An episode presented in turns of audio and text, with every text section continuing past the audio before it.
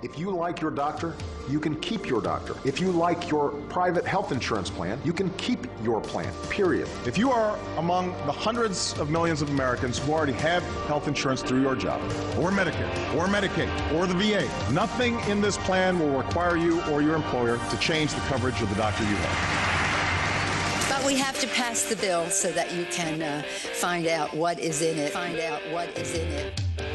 This is America's Healthcare Challenge on the Mighty 1290 KOIL, the Mighty1290KOIL.com, and the Mighty 1290 KOIL mobile app. America's Healthcare Challenge is produced and sponsored by ED Bellis. Now, here's your host, Sean McGuire. Hey, welcome back to America's Healthcare Challenge. Hope you are having a great day here on a, kind of a crummy afternoon in the heartland, but we're going to make it through. Uh, try not to get uh, too crummy in our coverage of uh, the the news related to healthcare, but as always, there is plenty to talk about here in the industry coming up on the program. We're going to have analysis from Alan Hager, our guest co-host. Uh, once again, he sat in for me once again and did very well. I might might add uh, last week, as he always did. He'll be coming up uh, after a couple of stories. here in the second segment. And the main thing we're going to talk about is the proposed merger of Walgreens and Rite Aid, two large pharmacies. Going again with the theme that we've been talking about over and over again here on America's Healthcare Challenge. If it's the first time you've heard it or you're hearing this program, thank you so much for taking the, a moment out of your day to listen to us. You can join the conversation at any point 402 342 1290. This show is live. We're doing it live, like Bill O'Reilly said. If you have questions with open enrollment, any comments that you'd like to share. If something that we say trips a trigger, feel free at any point uh, to do that. You can also uh, send us an email uh, as well, which is uh, the email address is info at edbellisinc.com, which is the organization uh, that makes this show happen, and more about them uh, later in the program. Like I've said many, many times, there's been so many different uh, things happening in the industry, and as I've been traveling and talking to people all over the country, it's really interesting to see how it's really starting to uh, come together. Had an interesting conversation with somebody up in uh, the Detroit, Michigan area over the week, and they made a prediction that they thought that there are going to be at the end of uh, maybe 10 years from now two mega healthcare provider uh, organizations out there. Uh, meaning that there's going to be so much consolidation and people buying it that we're really going to have uh, two um, systems, if you will quite interesting uh, how that could play out. Is it going to be one that's better for, for the people with the money and one that's not quite so good uh, for for those without it? Uh, maybe one that's uh, more for people with public programming. Uh, something that we're going to have to um, keep our eyes on because there's just so much happening. Last week we talked about a mega merger in the IT, or I guess it was two weeks ago, talking about another merger in the IT space uh, with, with Dell and EMC, wasn't it? And um, I mean, just um, w- when you pay attention to it, and I understand that's a difficult thing because first of all, Nebraska's playing, so people probably aren't listening to this right now.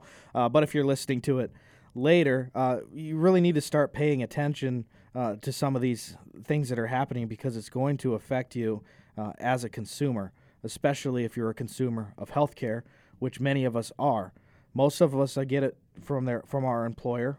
Unfortunately, employers now have some new things that they're having to deal with as a result of all of these changes.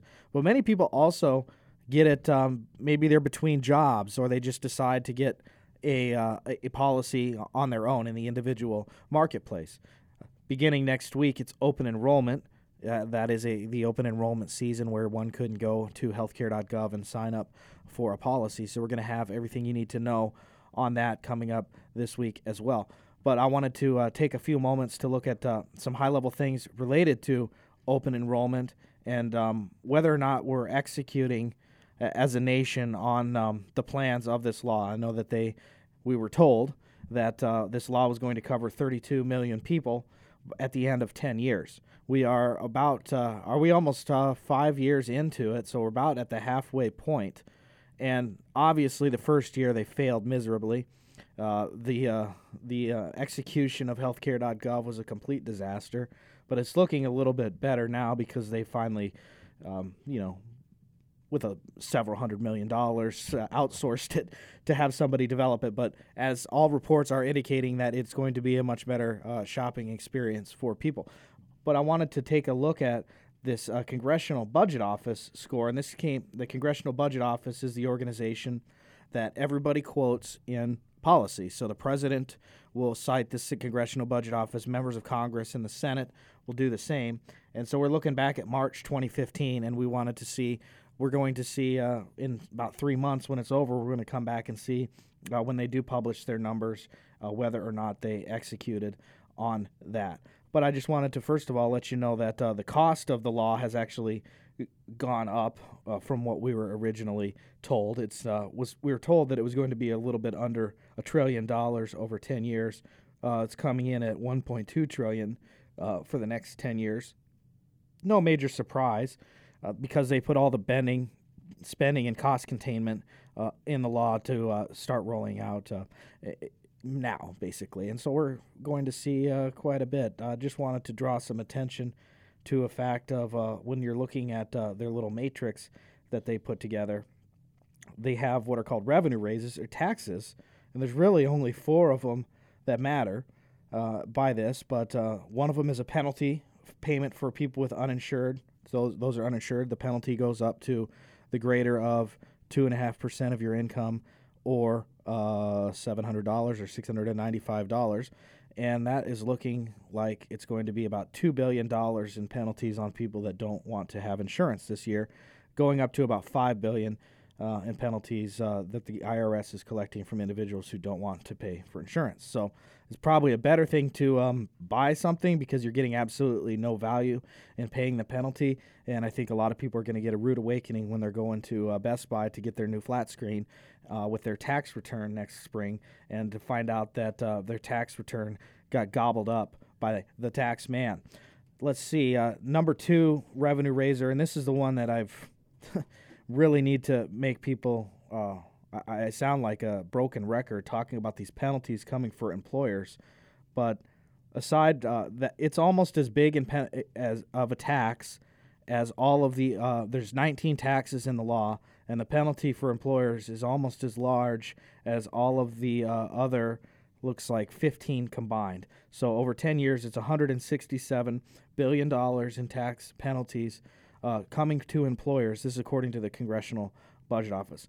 Why am I talking about this? Well, the reason I'm talking about this is because the government is not meeting their own um, expectations that they have put out uh, many, many times in the public, whether that's in congressional hearings or in the reports that they're publishing. And we want to draw attention to see uh, how that's going to work. And the reason why is we've got to, in order for this law to work, whether you want it to work or not, get more people into the system for it to be able to uh, function uh, on its own. There are theories that uh, it was set up to fail. We can talk about that a little bit later. But where they're at right now, which is just a little bit more than 10 million people um, insured I just have to beg, uh, pose the question of the week, um, which is a rhetorical question. Um, was it really worth, or is it really worth, um, trashing, not really trashing the industry, but completely disrupting it, uh, making less choice for consumers, making um, more mega organizations and uh, huge consolidation to become a monopolistic environment where eventually the government uh, will come in to, to take it over, possibly is that worth it? That's my question for you. 402 342 1290. Was all of this cost, this $1.2 trillion, worth it to cover uh, 10, 10 million people so far and no more than 30, they're saying? We'll find out and talk about it more. This is America's Healthcare Challenge. Back right after this.